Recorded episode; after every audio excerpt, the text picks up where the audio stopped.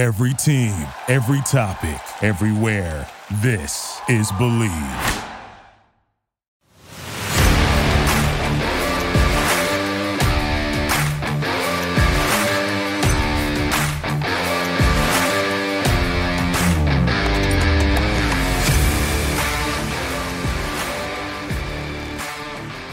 What's up, everybody, and welcome in to Commanding the Huddle.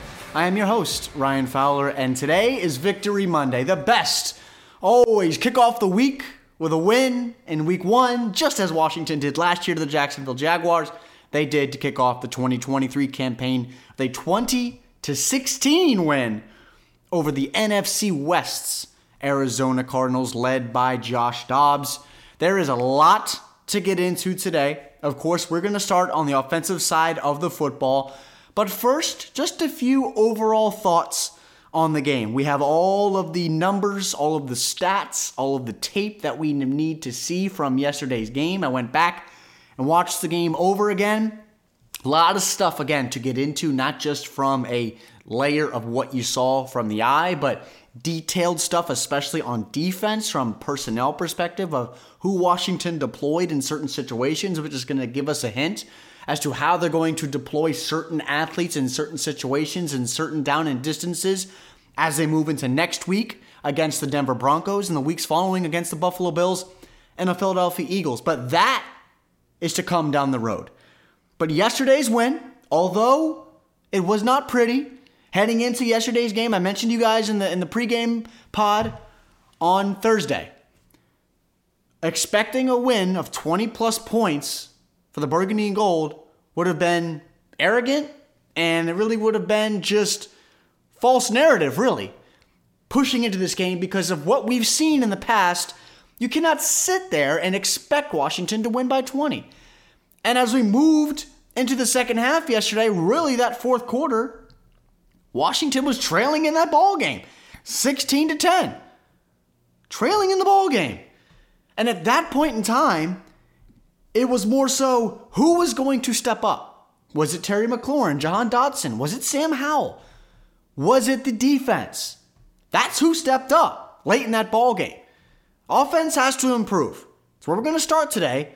They have to improve. But overall, when you look at the defense, that front four, where it starts every single week for Washington, as he moved into the early portions of that fourth quarter, I put a tweet out yesterday of Daron Payne on first down, John Allen on second down, Montez Sweat's strip of Josh Dobbs on third down, which led to Sam Howell's rushing touchdown in that fourth quarter that ultimately swayed the momentum of that football game. Someone needed to make a play.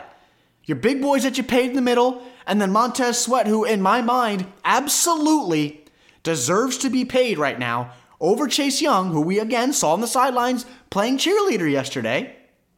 He deserves to be paid. He was good again yesterday. Was not dominant like we saw a lot during last year. It's week one. Still getting your feet wet, shaking the rust off from the summer and the offseason a little bit.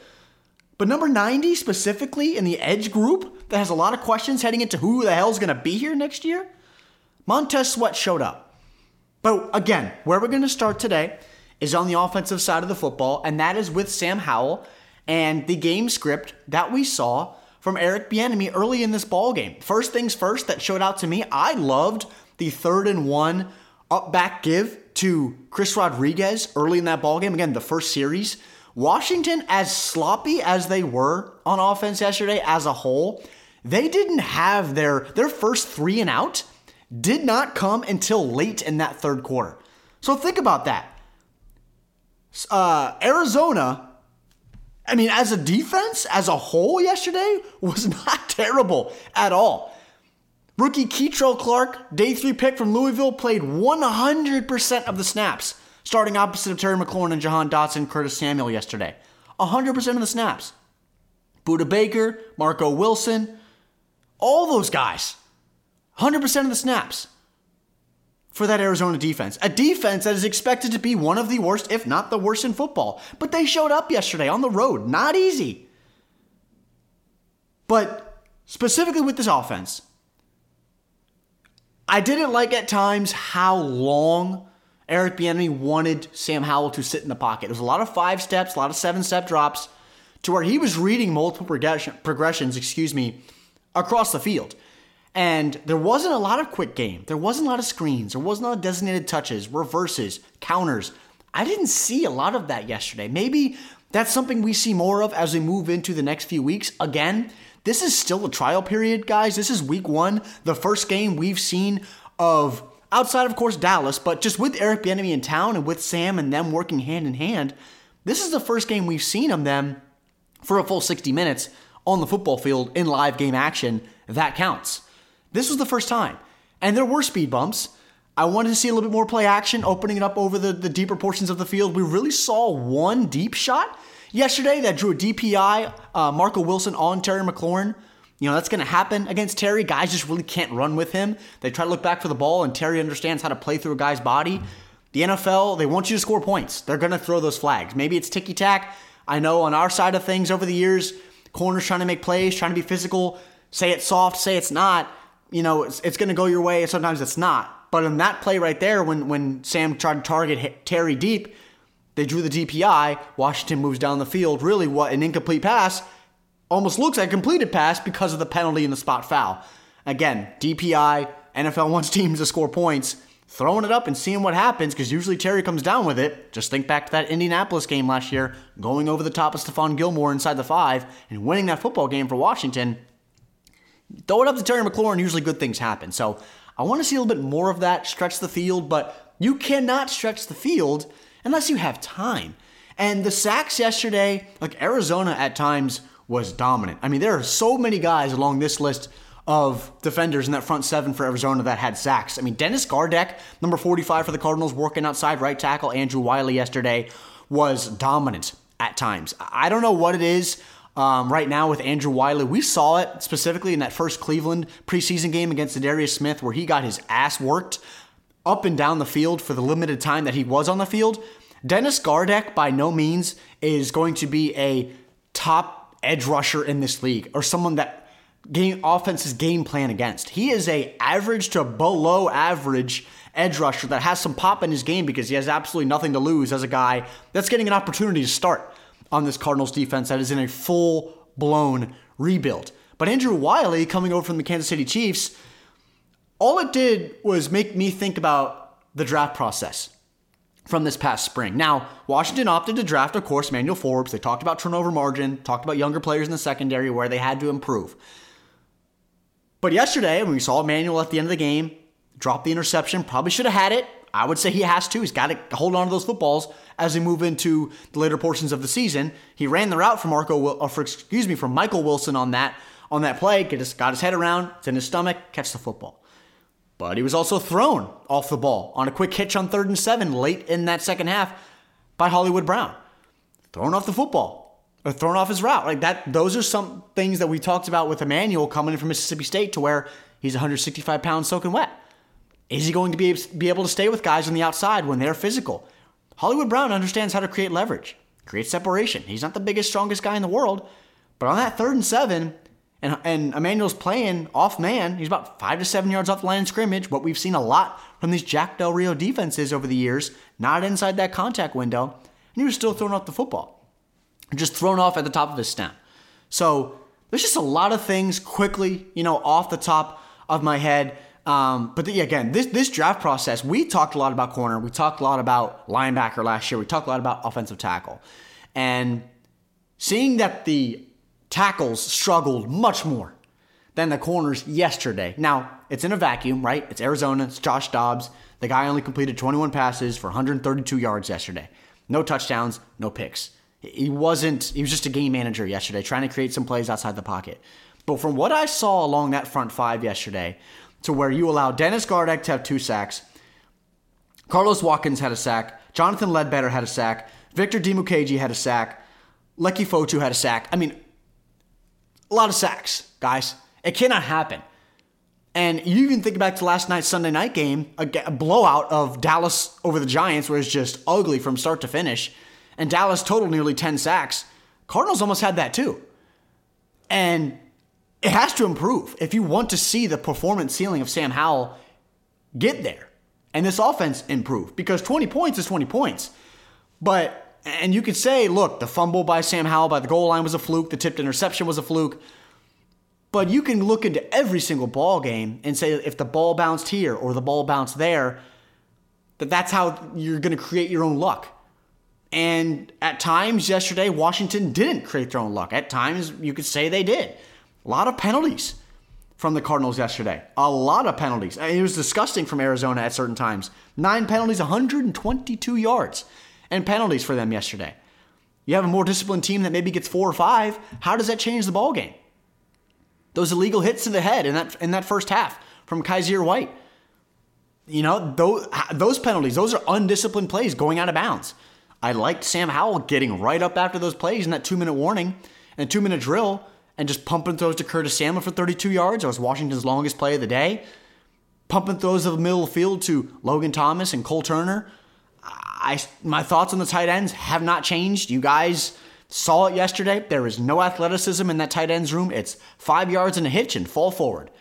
They're struggling as blockers as well. The issues in the tight ends room, I don't want to hear the crap about catch radius. You have to have guys that are athletes at the tight end position in Eric Bieniemy's offense. You saw the limitations of what Kansas City on Thursday night against Detroit. You saw it there. In this offense, you have to have athletes at the tight end position. We're not seeing it from Antonio Gibson. Fumbled again yesterday heading into the red zone.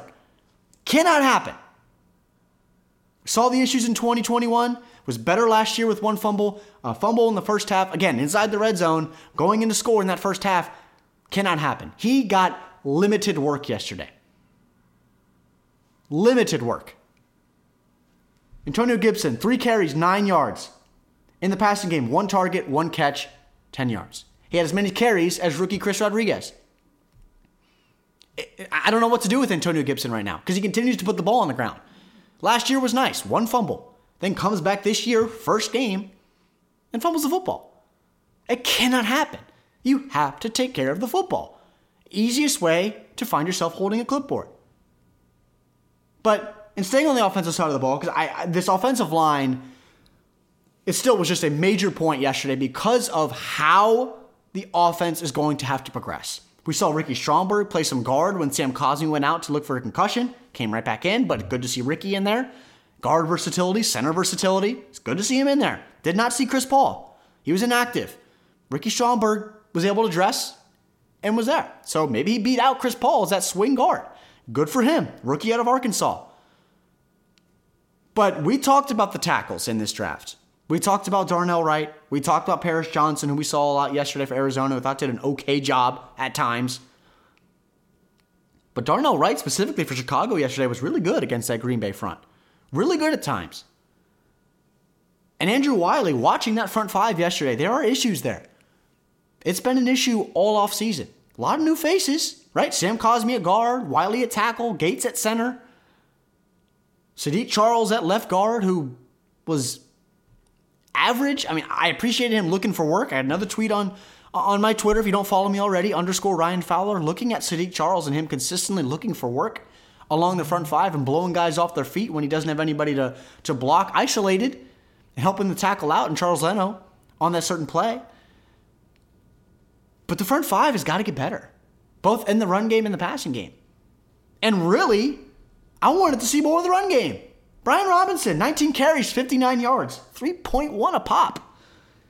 A lot of running into the back of guys last yesterday. No vacant alleys, especially in those one, one, two, three, four holes. Not a lot of holes. Didn't see a lot. We saw him in space a little bit. Really nice pass from Sam Howell, rolling out to his left, flipping his hips. And that three o'clock arm angle around a couple defenders to him in the end zone. That was nice. Good seeing Brian in space. Good to see his hands are coming along in, in year two. That's nice to see. But this offensive line has got to be better. Next three weeks, guys Denver, Buffalo, Philly. Denver, Buffalo, Philly. Denver's got some guys in that front seven. Just drafted Drew Sanders out of Arkansas. We know who Buffalo has. You guys know who the hell Philadelphia has. Jalen Carter was an absolute monster yesterday. Now, New England started three rookies along their interior front. But when you look at these next three opponents for Washington, people are going to have to step up. I expect them to be better. I expect the script on offense to change. More quick game, running the football, opening up play action. I still don't know what we're going to do with the tight ends room because you can't just grab a guy right now off the streets and expect him to be a tight end one or tight end two for you. John Bates was not involved in the passing game yesterday, had a penalty as a blocker. Cole Turner cannot block. Logan Thomas cannot block.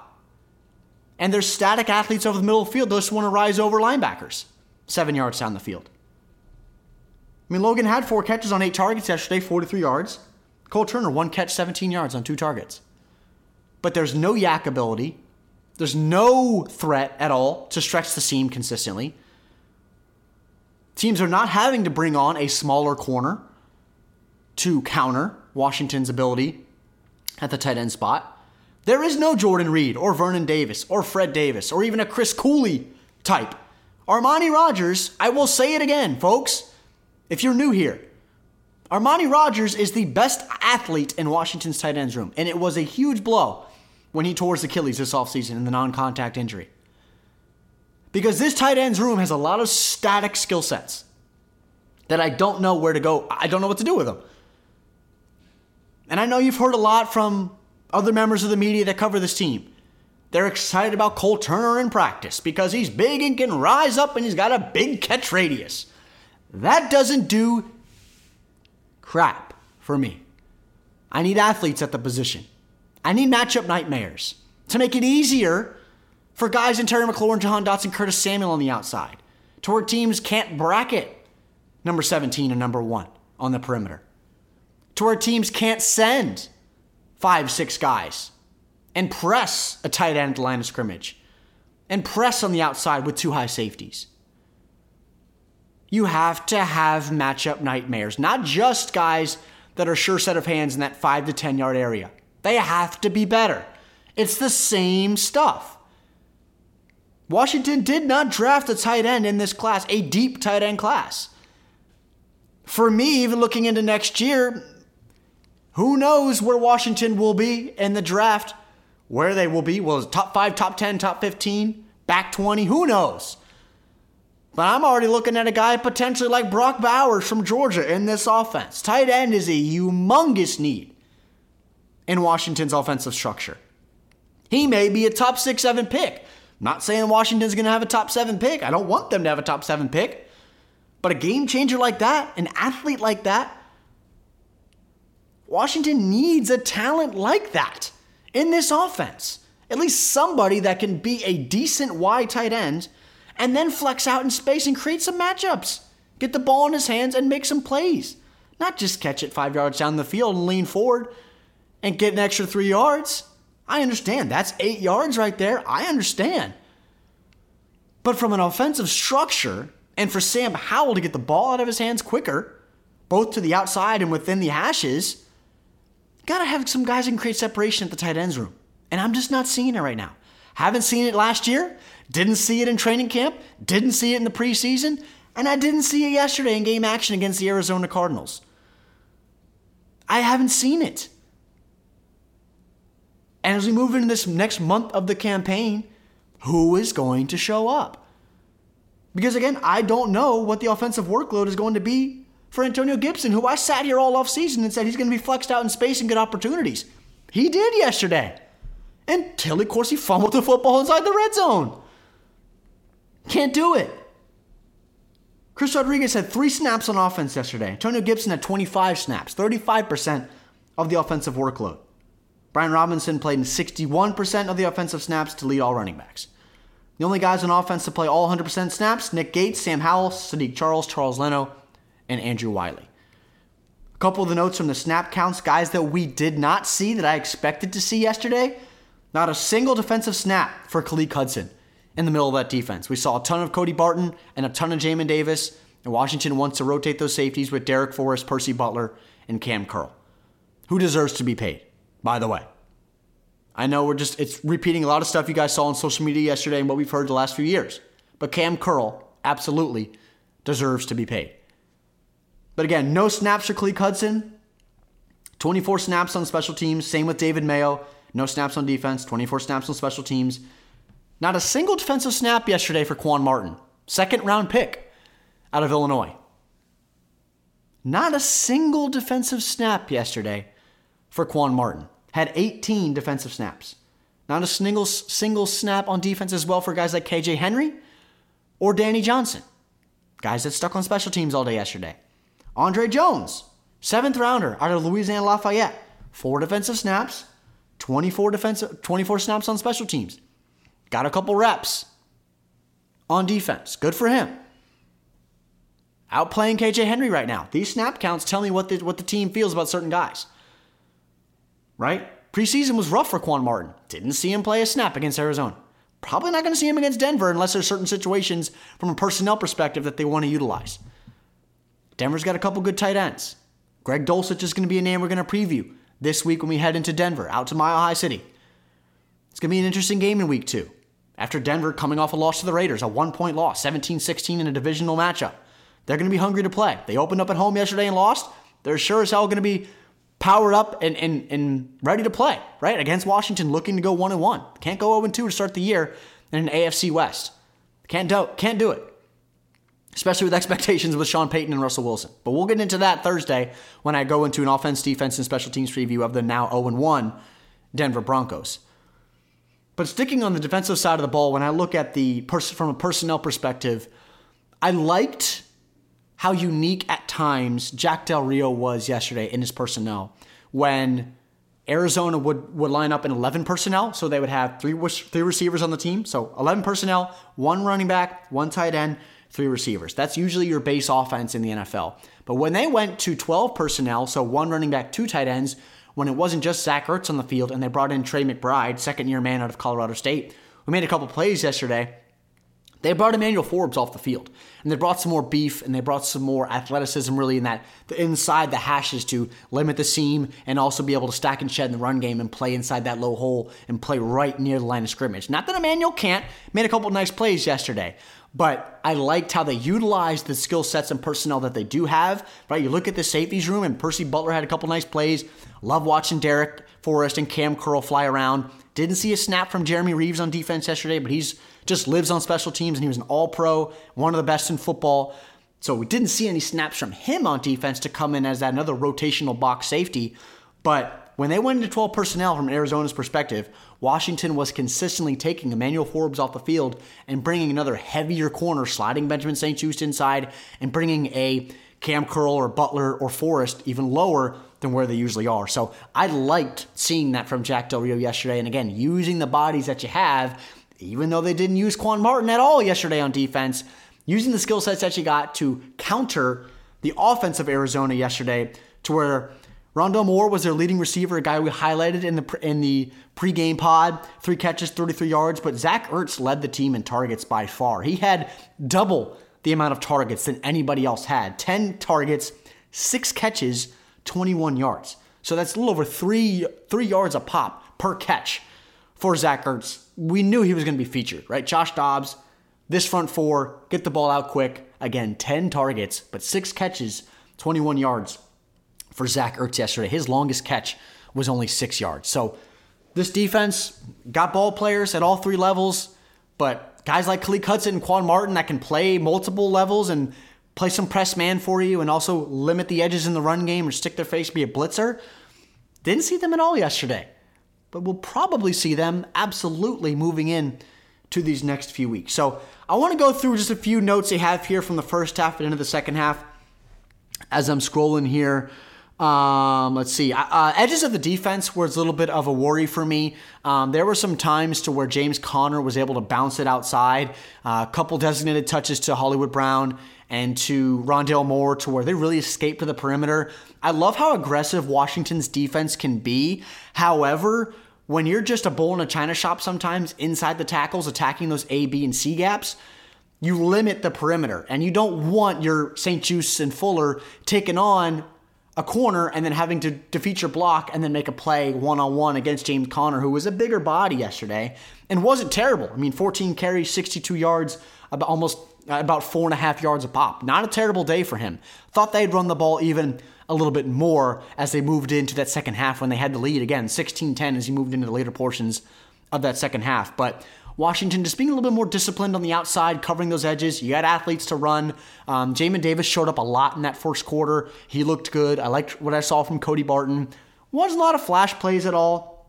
Um, he was, you look from a box score perspective, really wasn't crazily involved. Jamin Davis was second on the team in tackles with six combined. Cam Curl led the team with 10. So, again, Cam, I can't say enough. His ball production, his instincts, his leadership, open field tackling, just a ball player and former day three pick out of Arkansas that has turned into an absolute stud. And I just love watching him roam that third level. And really, when he creeps down the line of scrimmage, seals that edge, press against tight ends, just love watching 31 uh, fly around the football field. Uh, as we move forward into the later portions of the first half, Sam Howell at times, especially after that interception, looked like he was aiming the ball a little bit. Even if you go back and watch him throw the football, almost looked like his wrist.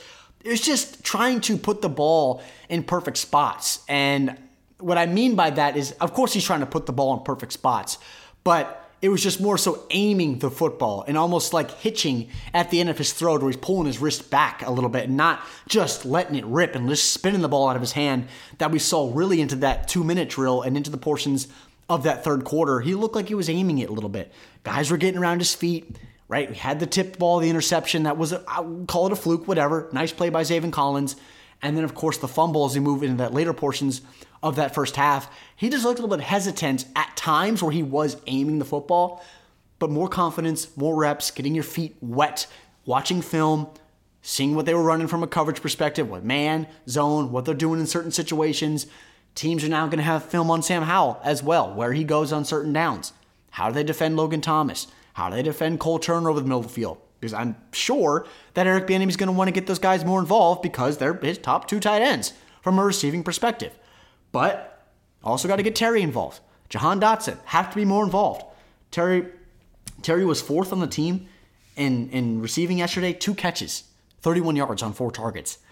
Not good enough for me. But when you get bracketed by a guy, when you got Marco Wilson and Kei'Trel Clark over you, and then you got um, Budda Baker and Jalen Thompson over you, bracketing you, that's that's tough. That's tough sledding. They're NFL corners. I know Marco Wilson and Kei'Trel Clark aren't going to move the needle for anybody, but when you're bracketed the NFL level and you got two guys on you, there weren't a lot of opportunities there for 17 to get the football.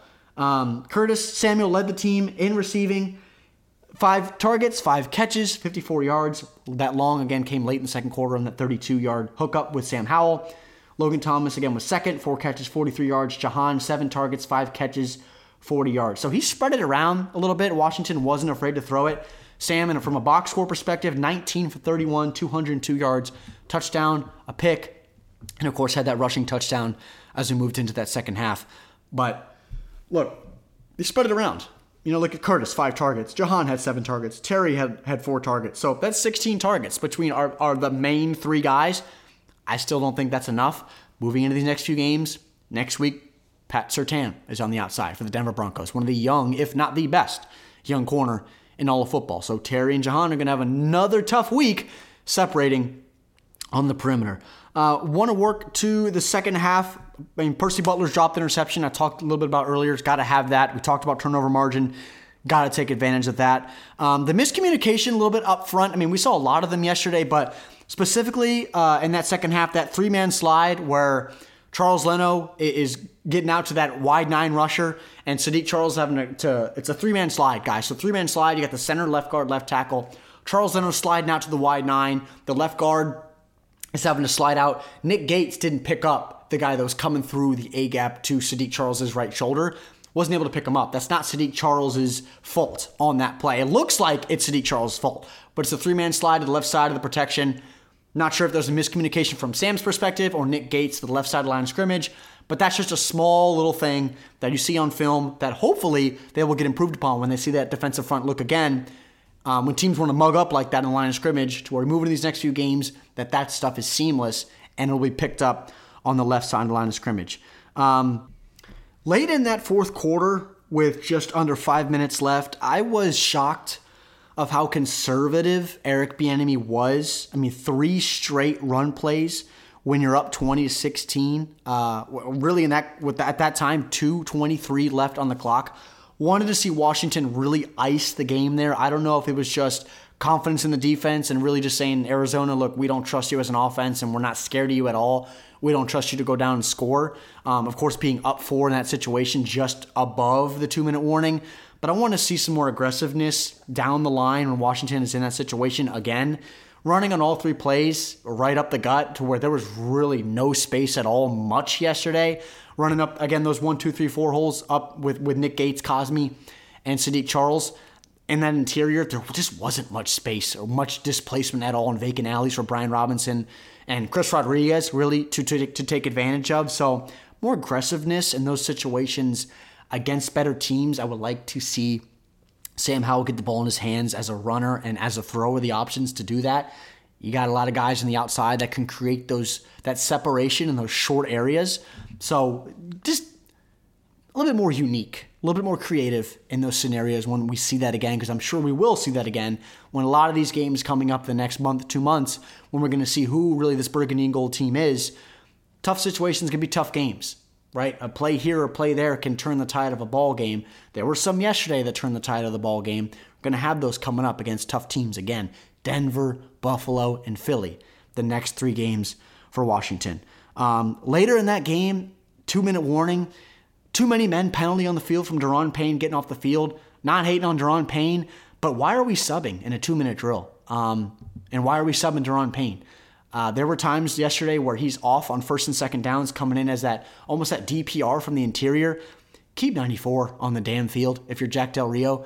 Um, I get there's a good rotation. We saw some John Ridgeway. Abdullah Anderson made some plays yesterday, but there's no reason to substitute and get a stupid penalty like that uh, from a rotation perspective, just keep 94 in the field. I'm sure he's plenty conditioned enough to stay on the field for at least three or four plays in that two minute warning when, when Arizona's trying to drive down the field. No reason to take that dumb penalty.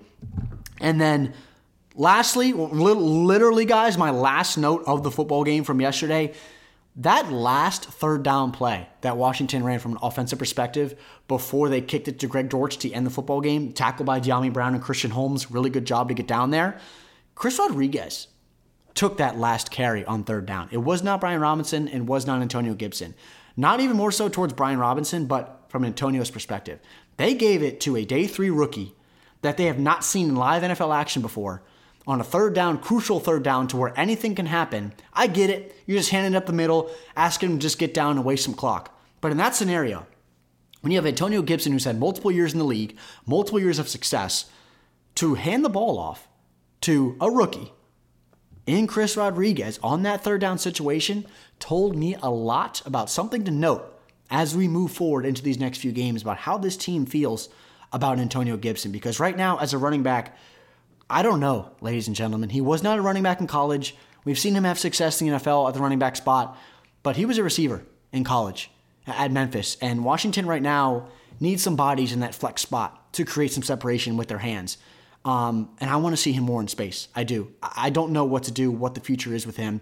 I don't think Eric Bieniemy has any patience for guys who are going to turn the ball over in the run game. I mentioned at the top of this pod the easiest way to find yourself holding a clipboard and without a job, really, is by turning the ball over if you're a running back and a quarterback or whatever position you want to talk about. You cannot turn the ball over.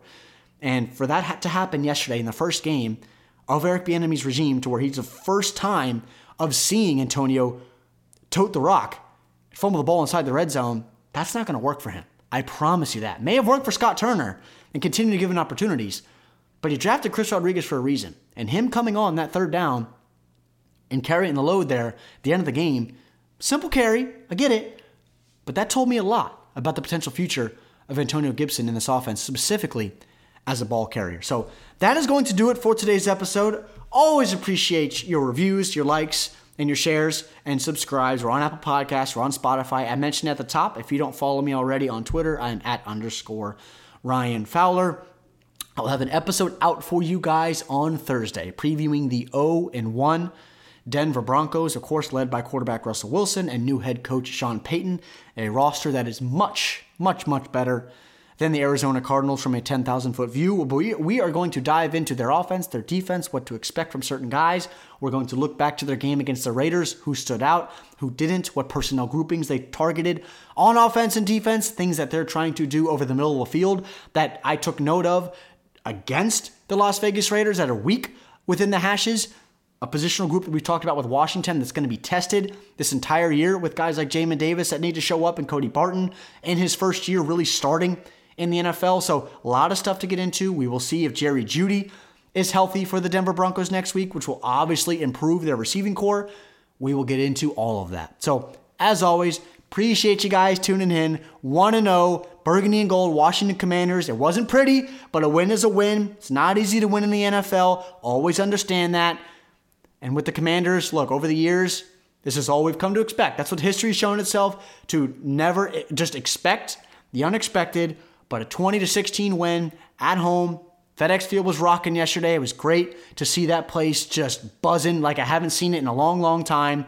And a win is a win. And 1 0 is 1 0. And Washington currently sits at the top of the NFC East, tied with the Eagles, who beat the Patriots yesterday, and of course, Dallas, who ran roughshod over the New York Giants yesterday. Uh, so again, Commanders 1 0, Dallas 1 0, Eagles 1 0, and the Giants right now at 0 1, who will go to face Arizona next week out in the desert. So, again, always appreciate you guys' time. I will talk to you on Thursday to preview the Denver Broncos in week two. Happy Victory Monday. Washington Commanders 1 0. Again, talk to you on Thursday. Always appreciate your time. I am Ryan Fowler, and this is Commanding the Huddle. Thank you for listening to Believe. You can show support to your host by subscribing to the show and giving us a five star rating on your preferred platform. Check us out at Bleav.com and search for B L E A V on YouTube.